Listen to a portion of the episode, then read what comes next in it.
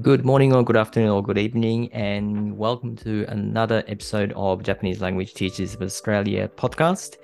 And today we have Katherine Brownlee from New South Wales, and she's the president of JTAN. So, welcome. Thanks, Shingo. It's wonderful to be here. Uh, so, if you could just briefly tell us about yourself to begin with. I am the current president of the Japanese Teachers Association of New South Wales, which is um, a privilege to be a part of.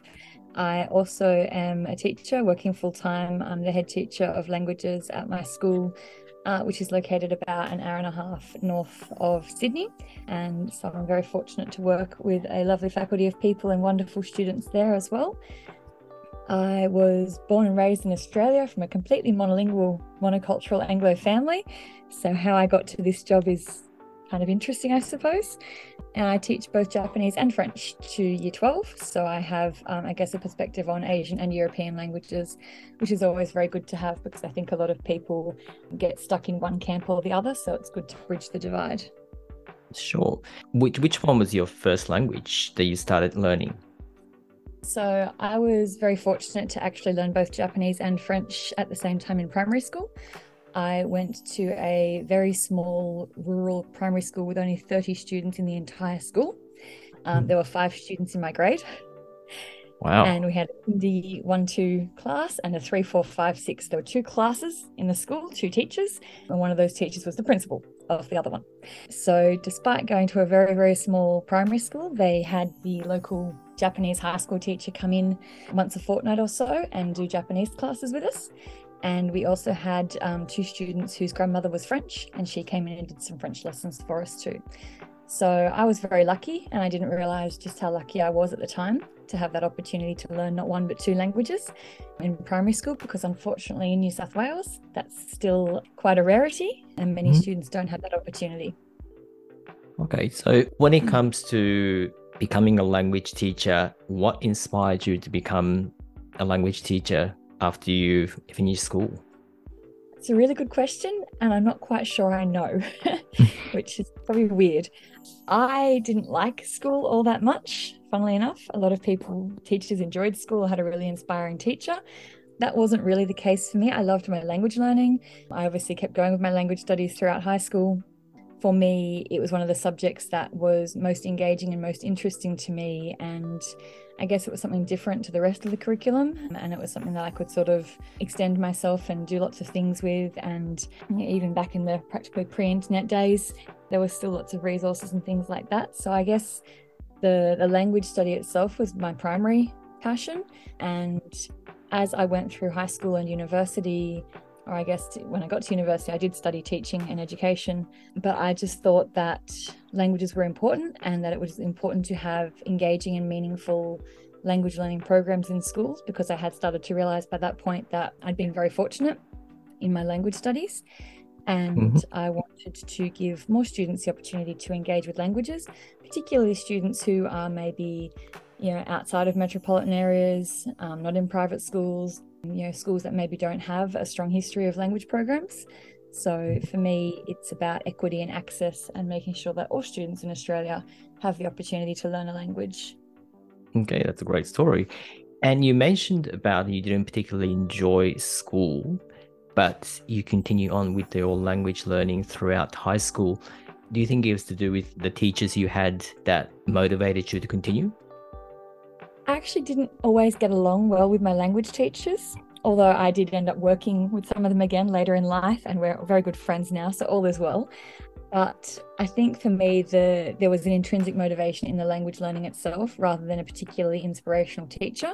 I remember one of my teachers telling me not to go ahead and learn more kanji because it was a waste of time, and I thought, what? Hmm. so we didn't always have the same ideas. But yeah, school I mean, a lot of our students don't necessarily like school. There's a lot of things that are, are good about school and a lot of things that are not so wonderful. But I think that being able to provide a place for students to engage with something they're passionate about and to find something meaningful in their school day is really important. So, can you share with us the Japanese cultural encounters you may have had post schooling? So, when I was in year 12, I actually went to Japan for the first time. And I went for a year on exchange. And that was 20 years ago. And so, very different world back then. And a lot of my friends had gone off on exchange for a year, and it was just what many people did. I was very, very fortunate because I received a scholarship from Sony that helped fund that for me because otherwise it might not have been possible. So, very grateful many years on, even now, to Sony for that opportunity. And so, I spent a year living in Kyoto and mm-hmm. going to school there and doing lots of wonderful things, including climbing Mount Fuji and all sorts of adventures and experiences. And was very fortunate to have a number of host families and a really lovely host school and friends who I still keep in touch with to this day. Been back many, many, many times now to visit and, spend time with. So I guess my first authentic encounter with Japan was a, a significant one, being that long term experience on exchange. And you know, back then where where I lived in Australia, we didn't have there was no sushi, there was nothing Japanese around us. There were there were nowhere near the opportunities we have today to engage with other countries and cultures, even as simple as you know eating food from another place. So it seems not so far away maybe these days to students, but back then it was a, a very very far away, very very different place and, and experience. So yeah, that was a big adventure. And I think that it was, yeah, somewhat sometimes challenging, but very, very worthwhile. And definitely something that I recommend to anyone who hasn't had the chance to spend some significant time in country because it really does give you a perspective and a, a depth of knowledge and understanding that you really can't get through any other way. Okay, so how long did you spend in Japan? So that was a year um, on exchange. So I left halfway through year 12 and then came back halfway through year 12. So that was interesting timing. Mm-hmm. I came back not having spoken English for 12 months. So that was really interesting to come back and do my HSC exams and try mm-hmm. to remember how to write an English essay and all the rest of it. Funnily enough, my Japanese results were really good and the rest were pretty good too. But yeah, it was. Um, uh, I definitely made the most of that time in Japan. I, I didn't speak English at all, which was great. And so that was, yeah, really beneficial. And I've been back to Japan more than 20 times since then, not for as long a period. Um, I haven't had the opportunity to, to work there or study there again, but I have been back sort of once or twice a year, more or less, when you know there hasn't been a pandemic. So spending one year in Japan is a very big commitment for a late teenager. How mm-hmm. did it change your life? I mean, going exchange is is life changing in so many ways, and I'm sure I'll still find more ways, you know, throughout the years going forward now that I haven't yet thought of yet. But I guess for me, it was really validating that, you know, Japanese was something that I can do and that I was good at and could, you know, make a career out of, I suppose. You know, I'd always been interested in languages, not just Japanese or French, but just languages in general. You know, the idea of it being a code and, and understanding that, you know, people can express their ideas using different languages and different expressions was always fascinating to me. You know, Egyptian hieroglyphics and all the rest of it, like it wasn't just Japan, Japan and Japanese itself. So I guess that experience of sort of successfully living in Japan and getting a deeper understanding of, you know, cultural differences and intercultural awareness and traditions and just living that everyday life. I think that it's it's the the small the small things, the small parts of your you know the, just the nichijou seikatsu, mm-hmm. where you know just going to school and coming home and doing bukatsu and just all the little things that make up your day to day life um, are really meaningful. So that just really, I guess, was significant for me and made me really want to inspire other students in the future to have those same opportunities, um, whether it was Japan or a different country, but to to be brave and to try something new and embrace new experiences and um, new languages and cultures. So, comparing to Japanese and French, do you mm-hmm. use any different methods to teach those languages? Oh, that's a really interesting question. Yes and no. Although I would say my Japanese proficiency is better than my French proficiency. Sometimes I find it easier to teach in French than to teach in Japanese, just because French does have a bit more of a shared vocabulary. So I think just sometimes I don't feel like I'm just talking to myself and no one understands me. Whereas with Japanese, sometimes it's a little bit tricky without so much shared vocabulary. But generally speaking, I think I teach them both in very similar ways. And certainly, I find that my students are equally successful and engaged, and our, our, data and statistics and retention and all the rest of it is, is very comparable for both languages. Because I think the, the main thing is when you're teaching a language that you need to be passionate about, you need to be engaged with it. And, and students need to to feel a sense of authenticity in your teaching.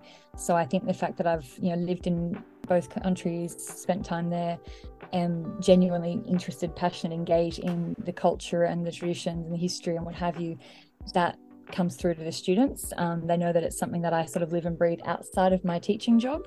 I'm not just sort of, you know, turning the page of the textbook and seeing, you know, right, page two, page three, page four, let's go. Um, so I think that, yeah, for, for me, it's really important to have that experience to then transmit to my students. I didn't initially start out teaching French. I started teaching French quite a bit later than I started teaching Japanese, just because my first teaching job was actually teaching Japanese as an associate lecturer at a university. And I never actually anticipated that I would go back to French really after starting off sort of down that path. And so when I came back to teaching French, it was really important to me to go overseas and go to France and re immerse myself in that culture so that I could have that authenticity again with my students. So I think that um, yeah teaching in a way that connects to your students and shows them that the it's a real living breathing culture that people you know are mm-hmm. interacting in every day of the the year um, outside the classroom inside the classroom is really important okay great um so what are some of the challenges you have faced or you face on a daily basis Every day is an interesting day in teaching. I like to say it's a job that you'll never get bored in because there are no two days the same. And even if you're teaching the same course year after year, there's always something different. The students are different, the world has changed. There's, there's never a dull moment, really. So I guess every day has its challenges, big and small. You know, for me, I guess I I have a really clear goal in mind that I want wherever I'm working, wherever I'm teaching, I want the language program to be really successful. I want students to be engaged. I want us to have good retention. I want us to have good student achievement. I want everyone to walk into the classroom excited to be there and to walk out of the classroom feeling have you know had a meaningful hour or 75 minutes or however long the lesson is class time. So I guess for me the challenges are getting the different schools on board, getting the senior executive in the schools on board, you know, making sure that everyone else sees language as a meaningful learning experience. Um, again, in the New South Wales context, we only have 100 hours that's mandatory, everything else mm-hmm. is elective. So for us to sustain strong language programs is, is an ongoing challenge because we really only, the students we have choose to be there and they can very easily choose not to be there. So it's just that ongoing challenge, I suppose, of making sure every year that we reflect and review our programs, reflect and review the experiences we provide our students, and make sure that they continue to be engaging and meet the needs of our school communities. So I think the the challenge sometimes is finding balance because you know when the world keeps changing, there's always a new challenge to to meet. But yeah, I think strategic planning helps a lot with the challenges we do face. And yeah, I, I think in some of my presentations, I talk a lot about relentless optimism. You've got to believe it can change and believe it can be better and, you know, believe that you can make the changes that you want to see. Okay, great. So, what do you think is the best thing about being a Japanese educator? Not just being in classroom, but part of your job is also giving advice to schools as well as teachers. So, what would you say is the, I guess, the best thing? The best thing about being a Japanese educator, specifically in the Japanese sense, is the wonderful Japanese teaching community that we have, not only in New South Wales, but across Australia. The Japanese Teachers Facebook group is amazing and has been a source of a lot of inspiration and support over the years. And it's just wonderful to see everyone on their own journey in their own school contexts achieving wonderful, wonderful things. So I think that, yeah, I'm, I'm very, very lucky to be a Japanese teacher as well as all the other things that I do, because I think that it's a sense of community that we have that isn't necessarily the same across other teaching subjects or even other languages. So mm-hmm. I think for me, that's one of the, the most valuable things. Okay. So being a Japanese teacher as well as French teacher, what's the benefit of teaching two languages? Well, I definitely don't get bored. The last few years, are particularly have been interesting. So I teach a lot of year 11 and 12 classes. So I usually teach, you know, period one, year 12 Japanese, period two, year 12 French, period three, year 11 Japanese, and so on. So my brain gets pretty scrambled throughout the day. But I hear that's good for staving off dementia. So I'll let you all know in a few more decades. So I think I think it's just good for perspective. There's languages often have to fight for their place in the curriculum and sometimes it's easy i think as i alluded to before for languages to sort of pit themselves against each other. You know we should all learn french we should all learn japanese we should all learn spanish we should all learn chinese something. And it's it's good for me because you know the students often say to me which which language do you like most miss and I say I like them both equally. It's like your parents, they love, you know, all their children equally. Now the kids don't actually think their parents love them equally, so I'm not quite sure that that's convincing. They still think I have a favorite, but I really really don't. So I think it's really good for me and especially, you know, Australia is a very multicultural society. We have a lot of students in our classrooms who've already got other language learning experiences, whether it's learning English as a second or third or something later language or they learn another language at home or in Saturday school or things like that. So I think for me, having learned multiple languages as well also helps me to make connections and relate to other language experiences that my students may have. I know it's probably very strange, but you know, when I was learning Italian or some Latin or some other things or Spanish, I can make some really interesting connections between Japanese and French or, you know, French and Italian or you know English and French and just, they all connect in different ways. So I think it's yeah really interesting. And I think our students also sometimes forget that not everything in the world goes via English. You know mm-hmm. Japanese and French people talk to each other without using English. You know sometimes I think that everything comes through English everything gets translated from Japanese to English then to French. They sort of forget that things actually go straight from Japanese to French so sometimes it's just good for those perspectives, I think, as well, to remind students that, you know, the world doesn't actually revolve around English. Mm-hmm. So do you think you plan on learning another language in the future? Maybe once I retire. I don't think I have time right now. Anyone who knows me knows I don't have any time. But look, I'm, I'm always, as I said, I'm interested in languages full stop. You know, Japanese and French are my two biggest passions, but I'm certainly open to learning other languages in the future. I do also have also studied Italian. I'm also qualified to teach Italian, although I don't mm-hmm. currently. So maybe in the future I would, you know, add Spanish officially, maybe German, who knows? But um, yeah, probably a career change or post retirement plan at this point spent so t- so much time in Japan as well as in France.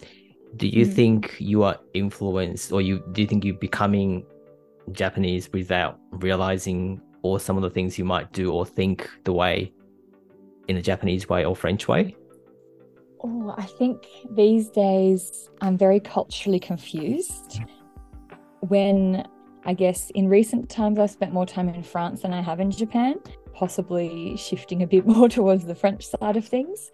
But there's there's certainly that thing where you when you come back after spending a lot of time overseas and you just catch yourself with certain mannerisms, you know, things like bowing at a zebra crossing when if the cars actually stop you know, obviously in Australia we don't do that, but you find yourself with a lot of unconscious sort of gestures and things like that.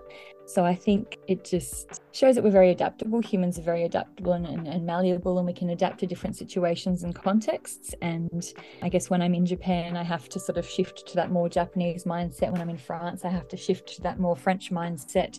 And when I'm in Australia, I have to work out where I am and what I'm doing on any given day because I think that you know, it is important to behave appropriately for wherever you are and whatever role you are in. And, you know, just noticing how people around you behave and act in just the small things make, goes a long way to helping you have a more authentic and immerse, immersive kind of experience. I was saying to my students today that, you know, talking about phone calls and making phone calls in a foreign language and how it's terrifying because you can't see the other person's body language to react and respond to. And I said, but you know what? The thing about phone calls is that they can't see that you're not Japanese. And so sometimes you can have a really, really successful phone call and it gets gets to the point where they need to get your name for a reservation or something. And I talked about how I phone cake shops up and I get birthday cakes made for kids when we're on school trips. And I said, you know, and you get to the part where you have to give the name for the person coming to pick it up and then they get really confused because my name is very not Japanese. But we've had this lovely, successful conversation about ordering a cake and the decorations, and they haven't actually realized that I wasn't Japanese. And that's very gratifying when you can actually have those interactions and, you know, the person has felt comfortable having that exchange and they haven't noticed anything you know, that made them think, oh, this person's not actually Japanese or isn't a native speaker or this conversation's not really going right. So, yeah, I think that that time in country is really important because without it, it's very hard to develop those kind of skills um, and that confidence in those small everyday interactions. So, what advice would you give to beginning teachers or for those might be thinking of, you know, changing career to Japanese or even, you know, French and teaching education? I'd say it's a really, really worthwhile career. I find a lot of value in everything that I do. I wouldn't do it if I didn't find it valuable and think it was meaningful. It's not always easy, but things that are worthwhile are not usually easy. So I think it's important to go into it with a realistic understanding of what the job does involve. But at the same time, it's really important to be strategic and to try to manage workload because it can be very overwhelming in the first few years, but it should get better but you need to be very strategic in making sure that you do protect time for yourself and you do try to have a balance in life because it's very very easy for it to become all consuming and this is you know hypocritical advice because anyone who knows me knows I'm a bit of a workaholic but I enjoy my job. And so I'm happy to spend my time where I spend my time but at the same time, things should get easier as they go along. So it's important to be strategic and to plan ahead. And things that you spend time on need to be worthwhile. It's very easy, I think, to look at, you know, Pinterest and Instagram and Facebook and see all these beautiful classrooms and amazing resources. And you don't need to have all of those. You know, you can have a completely empty, boring classroom and still have amazing lessons. Focus on what's what's valuable and what has impact, I guess would be my main advice. Okay, great.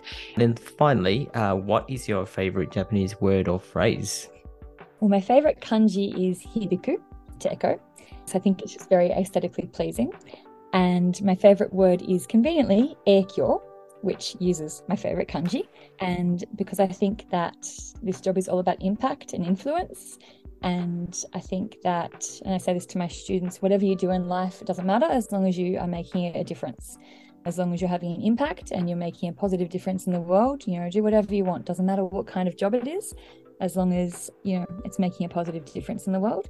And I like to think that I'm able to do that in the job that I have, working with these wonderful students and my colleagues, um, and also with the Japanese Teachers Association of New South Wales. So, yeah, I think my favorite word at the moment is eikyo. Okay, great. Well, thanks very much for your time today. And Catherine said, 今日はお疲れ様でした。 お疲れ様でした。ありがとうございました。